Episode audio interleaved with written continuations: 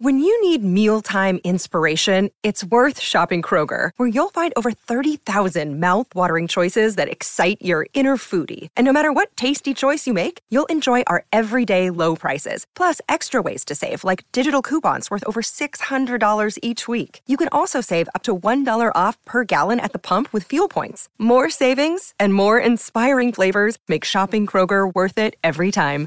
Kroger, fresh for everyone. Fuel restrictions apply. Good morning and welcome along to the Enterprise Canterbury Sports Corner. Enterprise, the recruitment company improving people's lives for over 50 years.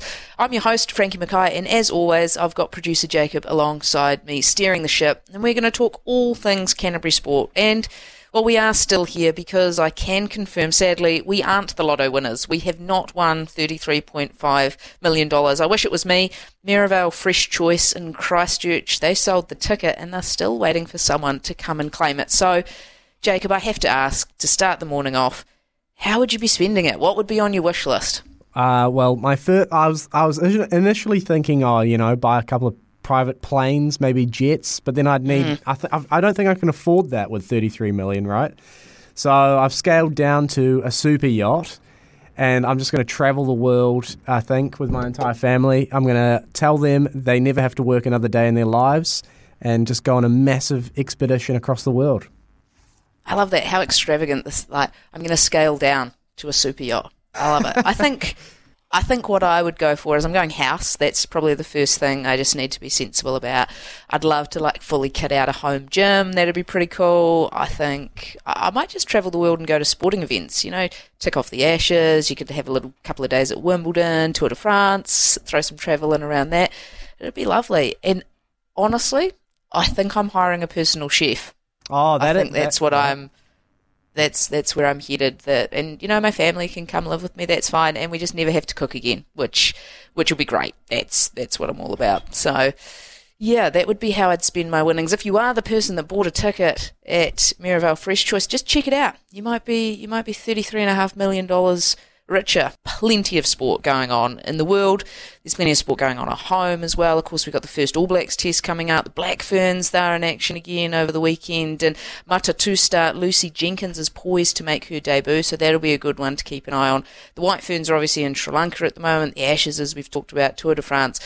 But there's heaps of there's heaps of sporting and not so sporting events going on locally as well. And and what have we got going on in Canterbury, you ask? Well, we have got a heap. It is the Illuminate Light and Sound Show Christchurch. That's running uh, right until Sunday night. That's from 5.45 till 9pm out at Ferrymead Heritage Park.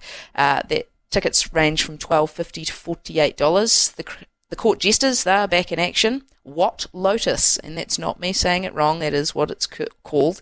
Uh, what will unfurl at Kiwi Batch turned luxury Airbnb What Lotus? Laughs guaranteed, survival of all motel guests is not. Again, that's 8 pm tonight. You can check that out at the Court Theatre. Tickets uh, 20 to $25. It's school holidays still. Yes, there'll be some parents who are starting to struggle with that, I know. Kids Fest, though, is running activities all the way through the school holidays, right until the end. So check it out.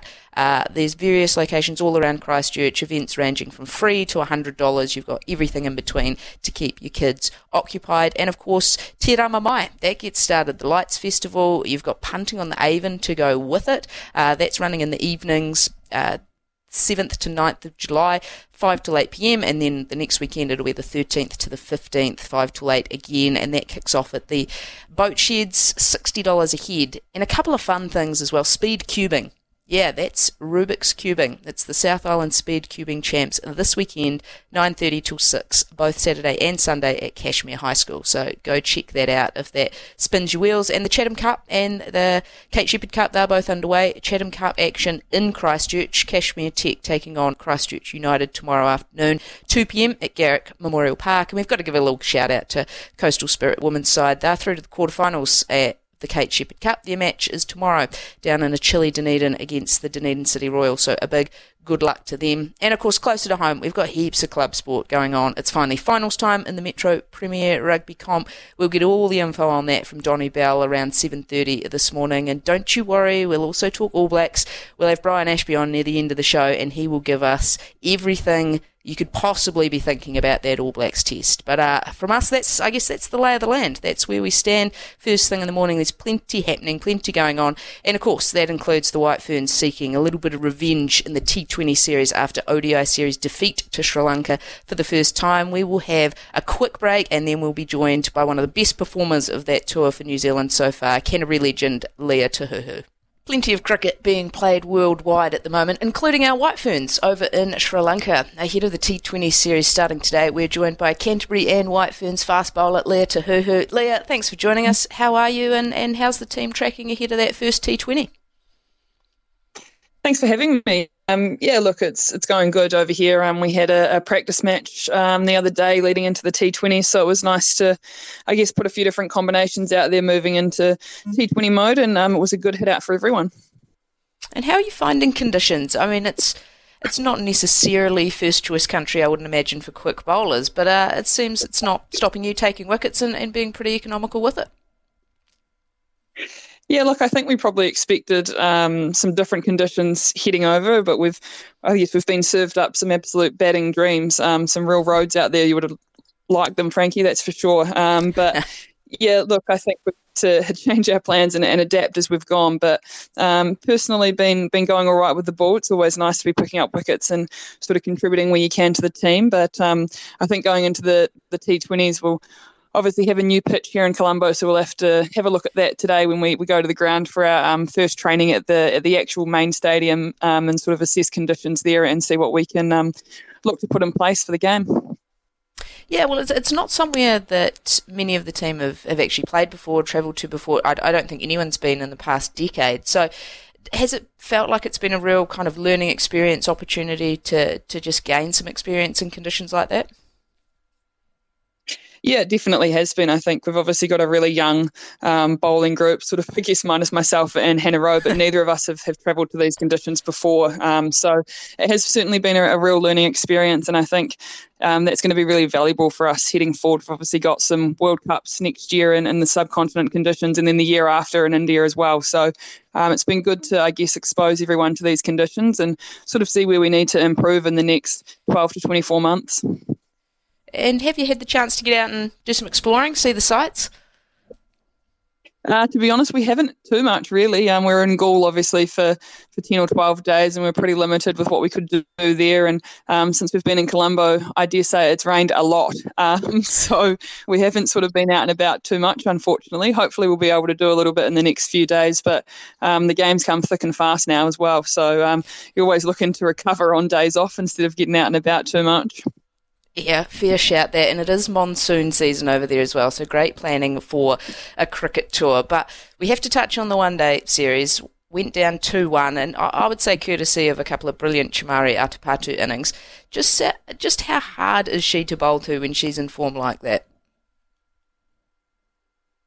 Yeah, look, she's obviously been in fantastic form, and um, you know, she is incredibly talented player. So um, we just didn't adapt quick enough, I think. And, um, you know, that's something that we've talked a lot about, but it's now something that we actually need to, to walk the walk instead of just talking the talk. So, um, you know, we've come up with some different plans for the T20s and, you know, I wouldn't say she's going to go any harder because she was going pretty hard at us in those one day games anyway. So, um, yeah, look, it's sort of just trying to get out of her swing arc, to be honest. And um, we obviously know we need to take her wicket. It's a, a, massive wicket, and then we can have a look at what their other batters are actually capable of. But we haven't really been able to, to even get into that middle order, let alone the lower order yet. So, um, certainly things we've had a, a, lot of discussions over the last few days and put some plans in place in practice. And, and now it's about going out and, and delivering it in the games. And you've actually had the chance to play a bit with Chamari as well. So, what's she like? What's she What's she like as a cricketer when she's in your own team, rather than just trying to blast everyone all over the park? Yeah, it's obviously nicer if she is in your team. Um, yeah, look, she's a great person, and I think she's an incredibly talented player. And um, you know, I think their team obviously hold her in very high stead, and I think worldwide she's shown how much she can dominate any bowling attack. Um, she's had a couple of fantastic innings against the Australians, and obviously a couple of fantastic innings against us over the last week. So yeah, look, she's a, she's a great person. A few of us actually went out for dinner with her last night. She took us to her her favourite local restaurant here in Colombo. So um, look, it's always nice to spend time with people off the pitch um, when you've played alongside them and, and that sort of thing. But um, by no means does that mean we won't be going very hard at her in the in the T20. Well, you were actually the only person to dismiss her in that one day series. So, how do you get her out? Is it just as simple as give you the ball and let you go to work? I wish it was that simple. if it was that simple, we would have got her out in game three as well. no, look, it's um, you've got to be smart about how we how we're doing that. Um, you know, I think the short ball was probably something that we've identified as, as probably not one of her real strengths. Um, we've got to make sure that we get that at head height, and um, you know that's something that we'll probably look to implement a little bit. So um, that's, I guess, where the seam bowlers come in come into plan. And um, outside of that, obviously, we always know that off spins a match up against left-handers. So I think Eden Carson actually bowled really well in that in those one-day games and just didn't have any luck. Um, so I think she's obviously a really good matchup um, against Chamari as well.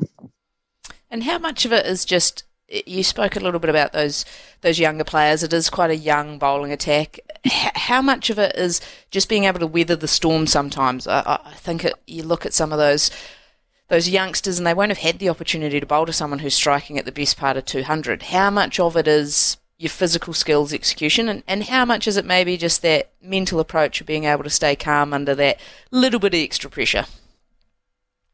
Yeah, I think there's a real balance of the two. I think, um, you know, they've they've had this experience, I suppose, of having someone go extremely hard at them. I think another player that we probably think of that does that is Sophie, and she's obviously in our team, so they don't mm. get that experience as much of, of playing against, you know, batters who will just look to hit you for six every ball from ball one. Um, and so yeah, I think it is. You know, we've obviously got a lot of experience in, in Sophie and Suzie and and Melie as well. I think on the field, really getting around um, these younger players and and sort of I guess guiding them as much as possible and um, backing them as well. I think it's really important that we continue to back this young bowling group to to deliver. And we're going to have some good days and we're going to have some bad days, and we've got to roll that ro- roller coaster as well. Well, you've had plenty of good days throughout your one day career. You are New Zealand's leading wicket taker in one day cricket, but currently stranded on 99. How special is number 100 going to be? And if you got to pick, you can pick anyone in world cricket who you want to be number 100. Who are you picking?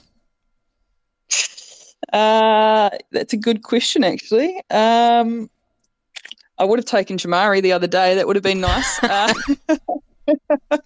uh, look, I guess if we look realistically, uh, Meg Lanning is always a good one. Um, she'd be nice to be 100, but we, we head to South Africa um, as, as our next tour, I guess, for one day cricket. And so someone like Laura Wolvaardt, I think, is a phenomenal player. So um, to come up against her, if, if I managed to, to get her and she was the 100th, that'd be quite nice. Nice. You're actually sitting on 48 T20 wickets as well, which puts you number four all time. Sophie Devine on 87, number one. Leigh Kasperek, 65 at number two. And maybe a name that might surprise a few people. Suzie Bates, 49, is number three in the list. Uh, so, key for you, you've got to get the ball early, try and take a couple of quick ones so you don't leave Suzie the chance to, to mop up the tail and, and maybe beat you to 50. Yeah, I didn't actually know that I was on 48. Trust you to pull out the stats there for me, Frank. Um, You're welcome. Yeah, I, I hope to get the ball before Suzie, that's for sure, um, and hopefully pick up a couple of wickets and beat her there. But um, look, the names that you've just read out are all fantastic players. They're all here in the squad, and hopefully, all get an opportunity to to get the ball as well. And um, I guess at the end of the day, personal milestones don't matter too much. It'd just be nice to to get a win, and especially a series win over here in Sri Lanka. Yeah, absolutely. And what changes can we expect between one day cricket and T20 cricket? What style of play can we expect from the White Ferns? Does it change too much in, in the slightly shorter format?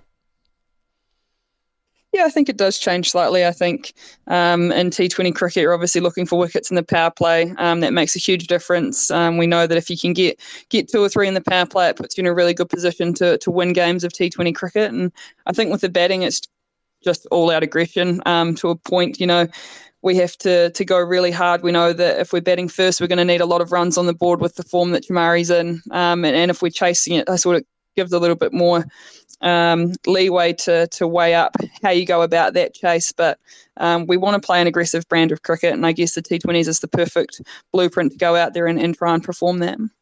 And hopefully that means a little promotion up the order for yourself as well.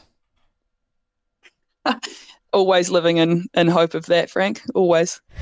It's fine. Just put the pads on. Just just get just get prepared really early. And look, you've got the pace to just beat them out there if you have to. So just just back yourself.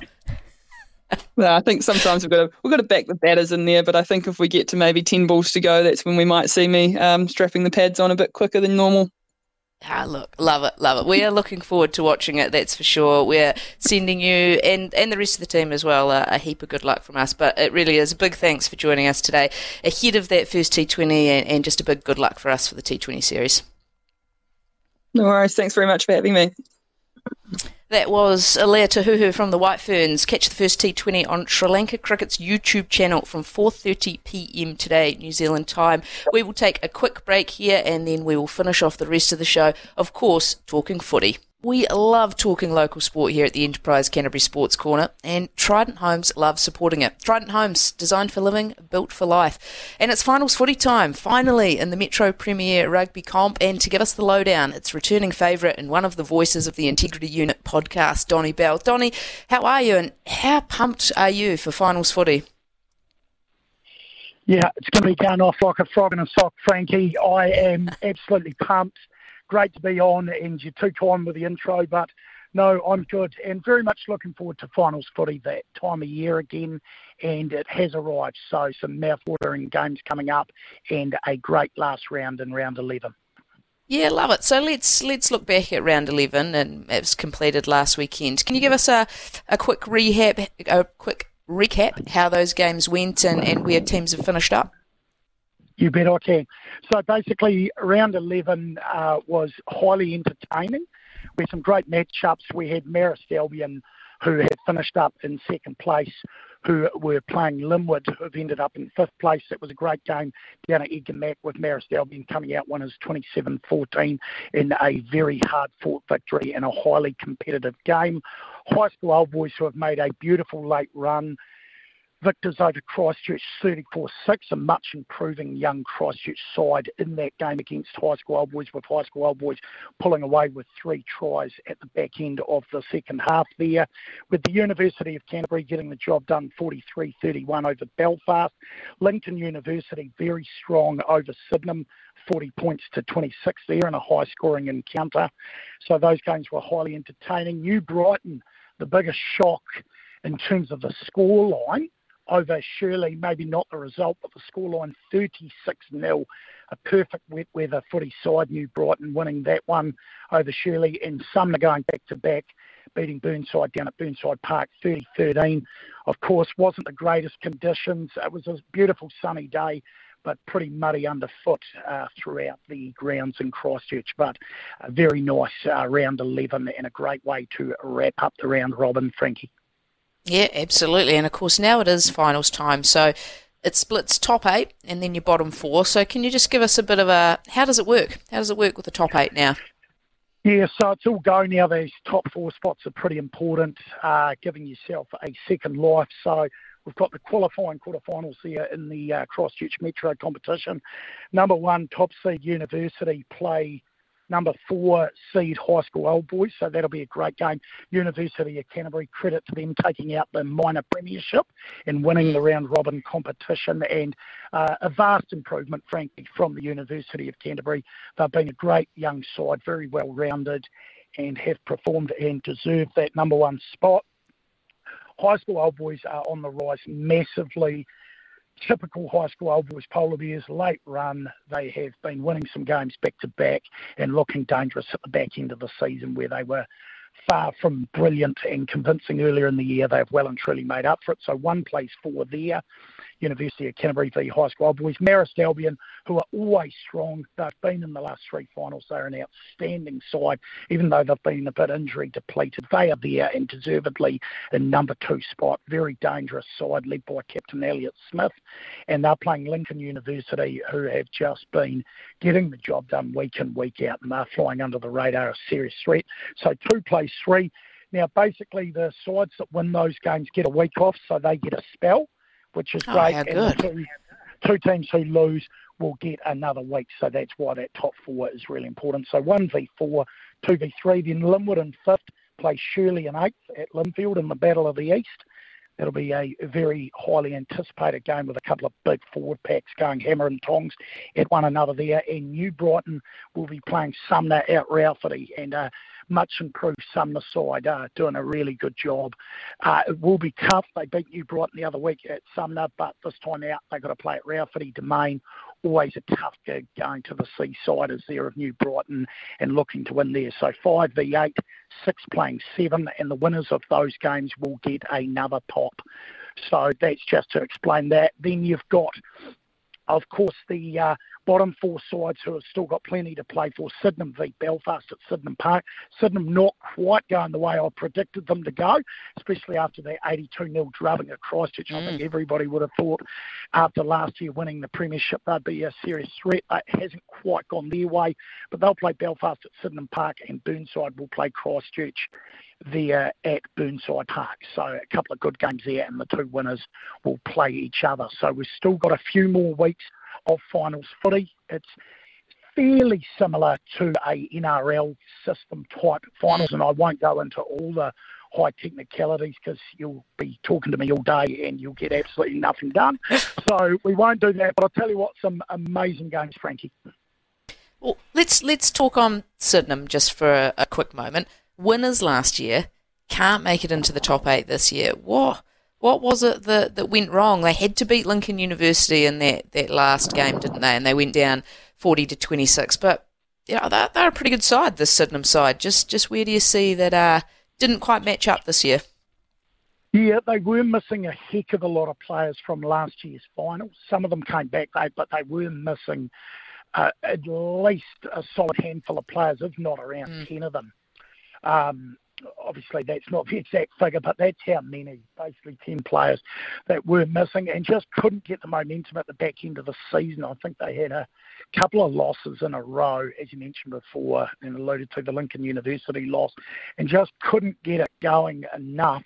They had some really good individual players and at times put it together as a team on the field, but just couldn't collectively put it together week in, week out. I think that comes down to how competitive that top eight is. It's a real bottleneck with any of those eight sides capable of getting the business done. So I think that certainly came into play. Oh, I mean, it's it's great signs for for rugby in, in this neck of the woods, isn't it? That you've you've just got quality across the park. But this varsity team, they've they've been the big improvers this year. They they've been the top team of the year, as you mentioned. They've picked up the, the minor premiership. They they get the opportunity to have that one v four matchup this weekend at Island Fields. Does anything change for these youngsters, or is it just just they're just going to keep playing some attacking, running rugby, and and they could just run everyone off the park? Yeah, they've just got to keep going. They're a very dangerous side, and they've just got to keep playing to the best of their ability and keep working hard and playing as a team. I believe it's been a real collective effort uh, all round from the University of Canterbury, and now they've just not got to let nerves affect them and just believe that they can get the job done, Frankie, because they are playing a very strong high school old boys team mm. who obviously bring some real form coming in at the back end of this competition. So I think for the University of Canterbury, they've just got to not be overawed by the occasion and just believe they've shown all season they've got incredible form. And I think and, they've just got to pick that up. Yeah, how, how much do you reckon finals experience comes into it? Because it almost looks to me when I look at that matchup that it's the the young fellas taking on some, some pretty experienced heads in that high school old boys side. How, how much does finals footy experience just come into it at this stage of the season? Yeah, it certainly comes into it in quite a big way, Frankie. High school old boys know they love a late run and they just simply know how to get a job done.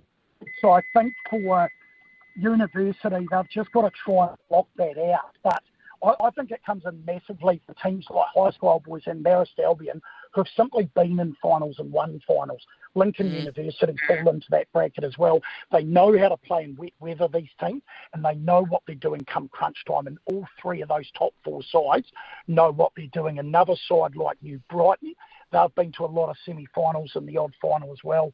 I think they're the ones, the Marist Albions, High School Boys, Lincoln Unis, New Brightons for mine that just know how to play when it comes to crunch time in the wet and mud as well.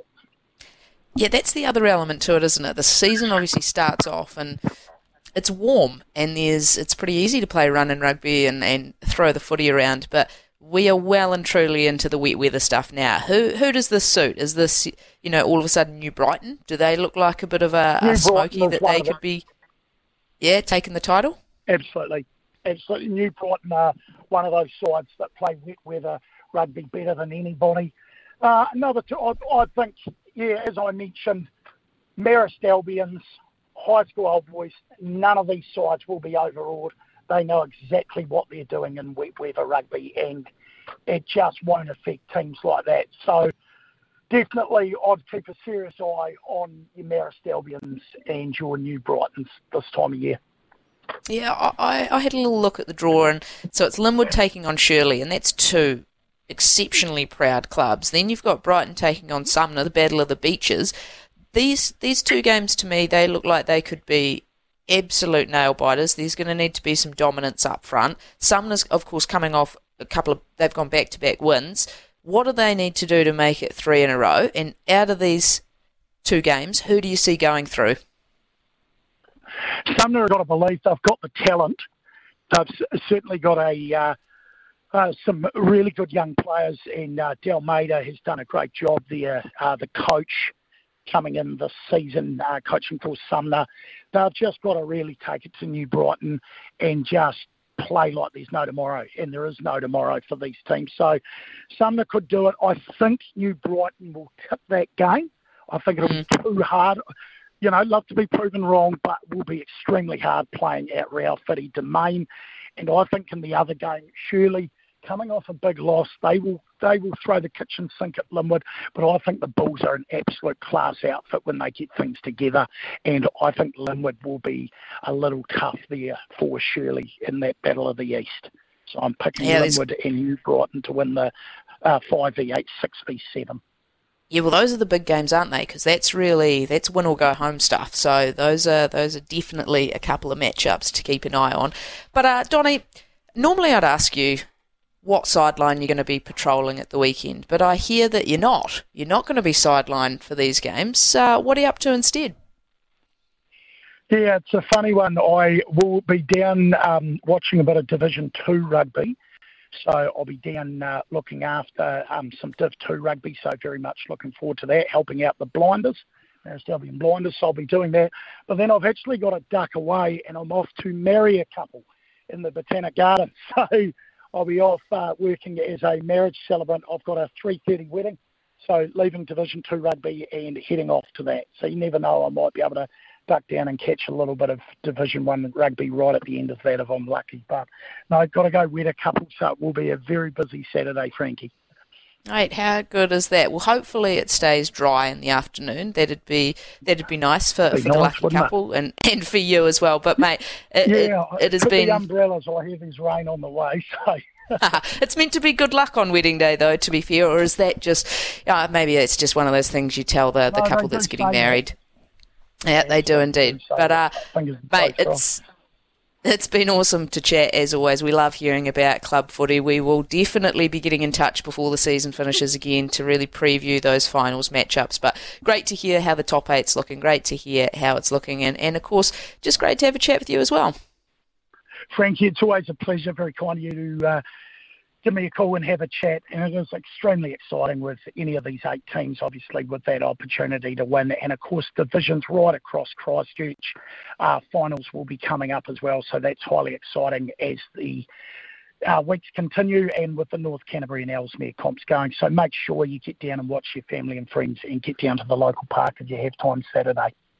Yeah, love that. Make sure you go and watch your club sport. But also, that was Donny Bell from the Integrity Uni- Unit podcast. Do go check them out as well if you want to hear more about club footy, the women's, Ellesmere, Mid Canterbury, North Canterbury. If you want to hear about any club footy, the Integrity Uni Unit podcast is where you need to go.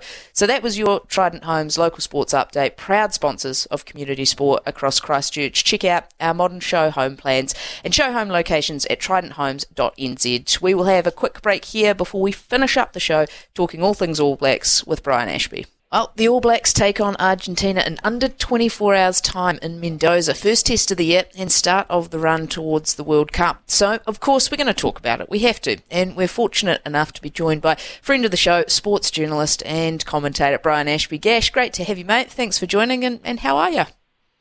Oh, look, rocking along, Frankie. You know, it's uh, yeah, it's just a great time of the year, isn't it? Ashes, Tour de France, um, Giro Donne with the Kiwi women, and and and now um, gosh, rugby championship. It's um, well, and let's throw in some Wimbledon. We're, we're living the dream, really, really, as sports fans.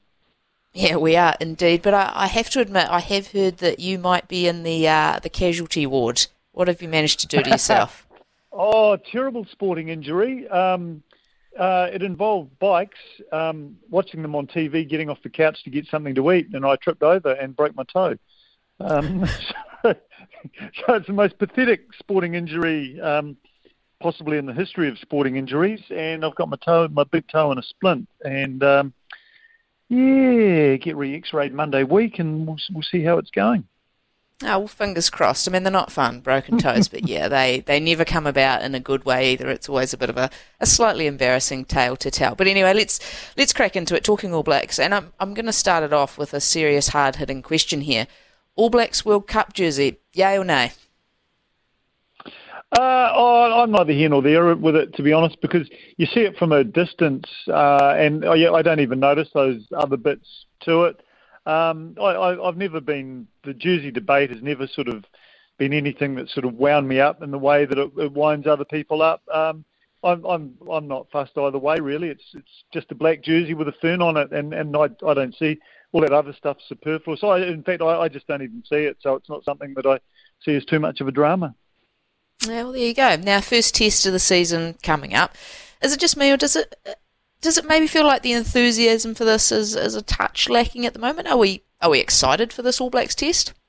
I, I think as a rugby tragic, I am. Uh, you know, I think certainly living in this part of the world, um, there's there's a high on the back of, of Super Rugby and and what um, you know the Crusaders achieved and, and a, a, depleted Crusaders achieved using the, the depth of their squad and beyond.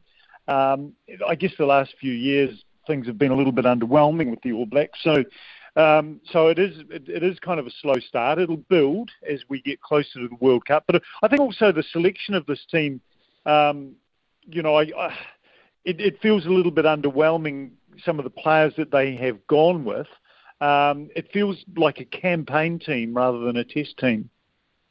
Yeah, well, that's that's where I was going to go straight away. Is there's been a lot of debate off the back of Super Rugby. Who's going to make the side? Who's going to play where? What are we going to see f- first test of the season?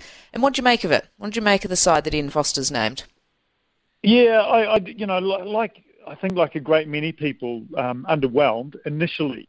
Um, then I sort of step back and try and second guess where they are coming from as a selection team. And you know, if you take the number two jersey, Dane Coles, how, I, I, wonder how many more times will we see Dane Coles in the black jersey mm. this year? And I, I, would argue, you know, they, the, the Canes were knocked out in the quarterfinals. Um, give the other guys a little less time. Um, Coles is abrasive. We know he's got the history with Pablo Matera. Um, now, this is an Argentina team that's beaten the All Blacks twice, you know, in recent times, by the way, you know. But, Coles, that, that abrasiveness will suit, I think, this this particular game. Um, Josh Lord in the second row, um, you know, and, and, and Tupou, Tupou Vaa'i on the bench. It's sort of like, okay, um, but then, you know, you, you look, well, Sam Whitelock's going to be there, Brodie Retallick's going to be there, Scott Barrett, the other first three, big gap to the next players coming through. That, it's mm. almost a 2024 selection in some ways. Make a point, prove that you are capable, you might have a long career if you're ordinary and a journeyman and, and you're just filling up space in this test match, um, guess what? You know, your, your career sort of mightn't last too much longer. Probably the same for on the bench, um, Ofa Tu'ungafasi and, and Nepo Laulala. You know, they, they were very disappointing for the Blues in that, that um, well, not so much Nepo Laulala, but um, the, the, the Blues pack. You look at the, the damage, um, the fallout on the back of that semi-final loss to the Crusaders those guys have got a point to prove. They need to be explosive, not just off the bench in this game every time they come out now. I think you know they're fighting for survival. You could probably say the same for Beauden Barrett at fullback. Will Jordan obviously is is is waiting um, to, to, to to to come back. Uh, Caleb Clarke uh, is almost there by default. He's outstanding every second year. Um, unfortunately, this seems to have been the off year for him, but but injuries I think have, have, have, sort of played into his hands. So you know, I look at those selections, I think, oh, you know, but but then from a campaign point of view, I can I can I, I you know I think I can see where the selectors are coming from. And now I'm hoping you can give us a little bit of reassurance here. There's I mean, us Cantabs, we get accused of wearing the old red and black eye patch a bit, but there are more Highlanders than Crusaders in this 15 that's been named. Just reassure us here. This is Ian Foster just trying to give guys another week's rest, isn't it? After coming off that final and a pretty bruising final. This isn't what we're saying is, is close to the best lineup, right? That's that's no, where we're sitting no, on this. I, yeah, yeah, that's that's that's where I'm sitting on it. Um, I, I think probably the you know the most interesting selection. It doesn't involve the Highlanders, uh, although it involves somebody that was born in Highlanders territory. Is, is DMAC at, at ten over Richie Mo'unga? But again, is is that uh, you know, are they holding uh, back for South Africa? Damian McKenzie's played really well this year. I think one of the things that has concerned me uh, is that the freedom in which guys like Mo'unga, um, to a lesser degree, Beauden Barrett, certainly Damian McKenzie, have played with in Super Rugby over you know recent seasons, we don't see it at All Black Rugby, and um, whether um, you know that the, the coaches are too into their heads, they they just don't seem to play what's in front of them to the same degree. Now, some people say, "Oh, that's Test match rugby." I, I disagree. Uh, I, I just I, I think they just need to be given a little more license to be the players that we know they can be. I remember one really outstanding Bledisloe Cup test from Mo'unga um, a few years ago, but but he hasn't played to his potential. I don't think at, at Test match level. Mm. Um, you know, Beauden Barrett to me is, is you know there was a time when I think he was the best bench player in the world. Um, certainly not a starter. Damian McKenzie still to prove himself at number ten. So I think you know I think there are still some questions in that position. I, I but I do think the first choice at number 10, um, despite the fact he's starting on the bench this week, again, second guessing the selectors, I get the feeling that it is, is Richie Mo'unga with the, the inside running there. Yeah, I think I think it's one where the talking point it's it's just going to remain. It's going to linger there, possibly all the way through the World Cup as well. Is just what that makeup yeah. looks like. Beauden Barrett, Richie Mo'unga, Damian McKenzie, and how you best use them. Where what numbers they're wearing, what roles they fit. But if you had to put your mm, selector's mm. head on, World Cup final, Gash. How are you lining them up? How are you using those three? Uh, I, I, would have um, uh, Mo'unga starting. Uh, I would have McKenzie on the bench, uh, and and Beauden Barrett wouldn't be in my match day 23 because my, my starting fullback would be Will Jordan. Yeah, well, there you go. I think that's that's probably pretty on point. I think from what we've seen in Super Rugby as well. But we will have to wait, wait and see. But what are we expecting? What are we expecting from the Pumas? I mean, Mendoza, it's a sellout, forty-two and a half thousand. How much is there, that going to have an impact? And, and just what are we expecting from this pretty passionate Pumas side? Oh, look, um, fire and brimstone. You know, it's it's it's it's blood, gore, and guts. It's it's that's the way they play, and there's a there's a huge passion and and and a massive physicality, and that's that's why I you know, go back to what I was saying, you know, before about some of the those guys in the pack. They absolutely, um, you know, that's why I think Cole's, you know, wouldn't be certainly wouldn't be my first choice, wouldn't be my second choice either. But for this game, I think he's he's probably the man for the occasion. Some of these other guys, it's it's a case of now or never, and you know it, it's you, there's no running hot or cold. You can't start can't come out the back of this test say, oh well, it was the first test of the season and we, you know, we're finding out. No, you have to hit the ground running, and and you have to play like your life depends on it every time. So I would be disappointing. I, I would be disappointed if, if, if there's a, a, certain standoffishness and, and not being prepared to sort of, you know, he's rolling out the cliche here, meet fire with fire um, with this Pumas side because we, we know that that's that's what we're going to get from them. Yeah, I've heard this this game being referred to as a possible banana skin for the All Black side, and and if you look at stats, yeah, you probably could say that the two teams have met 35 times, one draw, two losses, 32 All Black wins in there. But I think that's being a little bit harsh on the Pumas, don't you? They're, they're better than just a, a banana skin team. Well, the wins have been in recent times, haven't they? You know, if if, if the wins had been sort of you know in the 80s and you know, Fluke won in the 80s and got one in the 90s or, or 10 or 15 years ago. These have been in recent times. So this is against, you know, your, your contemporary All Black team. They, they, they're the real deal. And so I, I think banana skin is, is a little disrespectful. I think I think they're beyond that now. Um, you know, they, they, they this Pumas side is, is, is a quality team, and, and, and they, they know that they've got the belief that they can beat the All Blacks because they've done it twice uh, you know, against um, you know recent All Black sides. Yeah, I, I completely agree with that. We want to see the All Blacks muscle up. They've they've got to match that fire with fire, as you said. But how important is this game? Because I think if you win a World Cup and you, you've lost a game or five along the way, no one cares. But how much is it? You've actually got to find a way to win games. You've got to get yourself on that winning roll and actually take some momentum into a World Cup.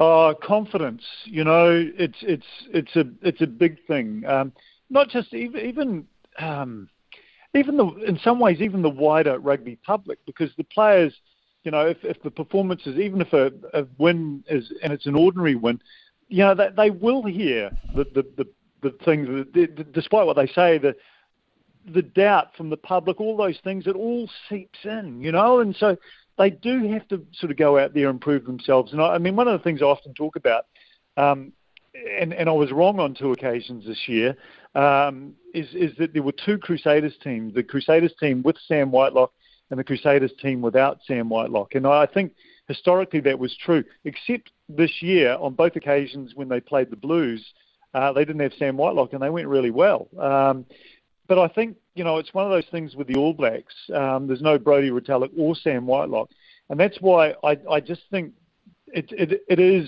Um, it, it sounds silly saying the words make or break, but for those second rowers, setting Scott Barrett aside, um, by on the bench and Josh Lord starting, it, in some ways, in game one of the year, it's make or break in their careers. If they can't front up physically and, and match these these these stroppy um, Latin Americans, then you know their, their, careers at international rugby they're not they, they, they won't be adding too many more caps to to their um, to, to, to their list. I wouldn't have thought. Mm, yeah, lots to play for. That's for sure. Put you on the spot a little bit here. The score prediction. What are you going for? Oh, I think the I, I you know I think the All Blacks will win, um, and and I'd like to say by around about you know, 10 points. So, you know, let's, let's say, you know, 32 22, some, something, something along those lines. Um, you know, it's test match rugby. I don't, don't see a, a blowout either way, but it, it, it will be a it will be a pretty tight game. Um, no two ways about it. This this is a good this is a good Argentina side, and, and you know we've seen in recent years that um, you know they're, they're a top flight international team these days. Yeah, love it. I, I, mean, I think no matter the scoreline, look, the Pumas, they're going to bring the physicality, the crowd's going to bring the noise, and now it's just, uh, I guess, wait and see what the All Blacks bring to this game. But as always, Gash, it's it's been brilliant to talk. We really appreciate your time, and mate, take care and, and rest that foot up as well. yeah, just um, yeah, just be be careful getting off the couch, people. It's it's a, it's a dangerous business. love it. I'm with you, Gash. I'm predicting an All Blacks win, but a close one, only five points in it. How about you, Jacob? Where do you see this one going? I'm going to predict 28-10 to the All Blacks. Ooh, I like it. Very, very specific. Let's see who's right come this time next week. That's the end of our show for another week here. Thanks again for your company. It's been a freezing morning here in Christchurch. Hopefully the day gets better. Have a great weekend and do join us again next week for the Enterprise Canterbury Sports Corner.